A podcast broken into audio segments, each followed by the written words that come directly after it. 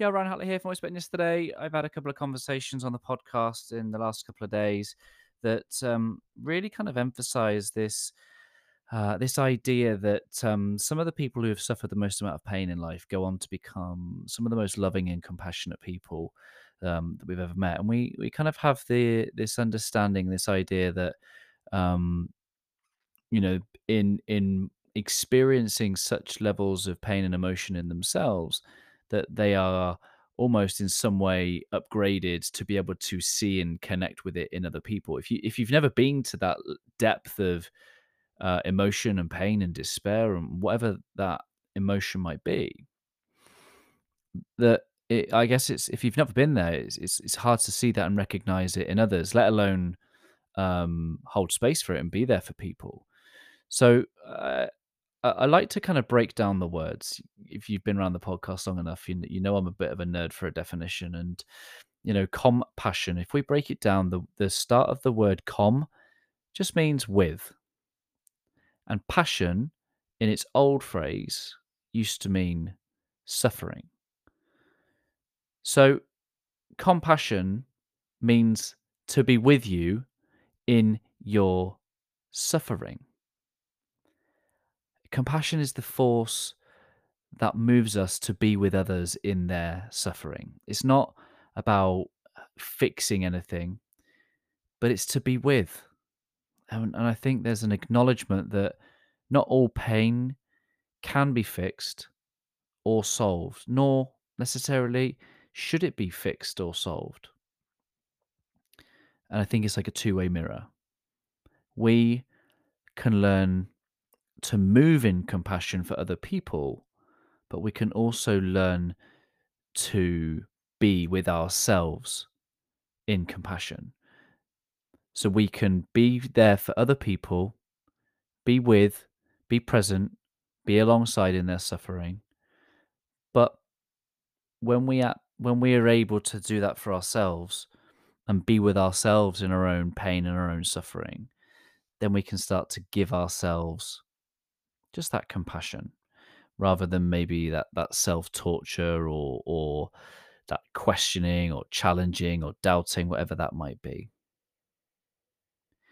And when we become more capable of having compassion for others by having compassion for ourselves we expand our heart enabling us to be present in that moment with ourselves, with another human being, in the reality of whatever's going on, facing that suffering and surrendering to its will rather than shutting down, hardening our hearts, or escaping, running away, or even fighting, reacting from fear and anger. And I think by having that compassion for first self and then others, we can expand our awareness. We can have greater ability to tap in to the subtleties of situations, the nuances of thoughts and feelings and actions and behaviors, enabling us to become more intuitive. We become more in harmony with ourselves and everyone around us. Why? Because we're not fighting the very nature that we are living with. I think Jesus was quoted as saying by the Mary in her gospel that human beings have a sickness of attachment to matter, which in of itself is a passion against nature.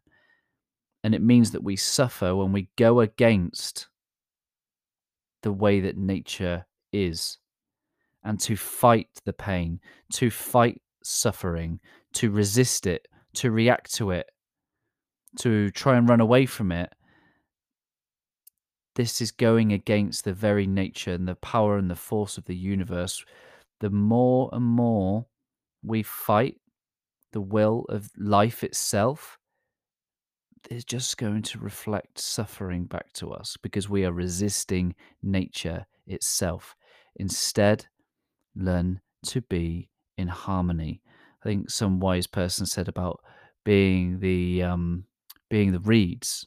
You know, being able to bend like the reeds in the wind. And when we're able to do that, when we're really able to be compassionate, expand our awareness, live in harmony, we will find more moments of intimacy and deeper connection. All made possible by posturing our heart to be with people in their suffering. In the depths of your heart, you are able to connect with the hearts of others. This is why there is purpose in your pain, my friends. In the depths of the pain that you have once experienced, you are going to find a level of awareness for other people's pain and suffering that most people do not get to connect with. That is a gift that makes you a compassionate human being. Be sure to apply that level of compassion to yourself because you need it. You absolutely need to. Be present in the suffering for others without needing to fix, without needing to improve, without needing to solve, and you will build deeper connections. Deep, deep connections with other human beings. This is what's made possible by an open heart. Compassion. My being able to be with you in your suffering. Heart centered leaders are compassionate. They are able to be with others in their suffering.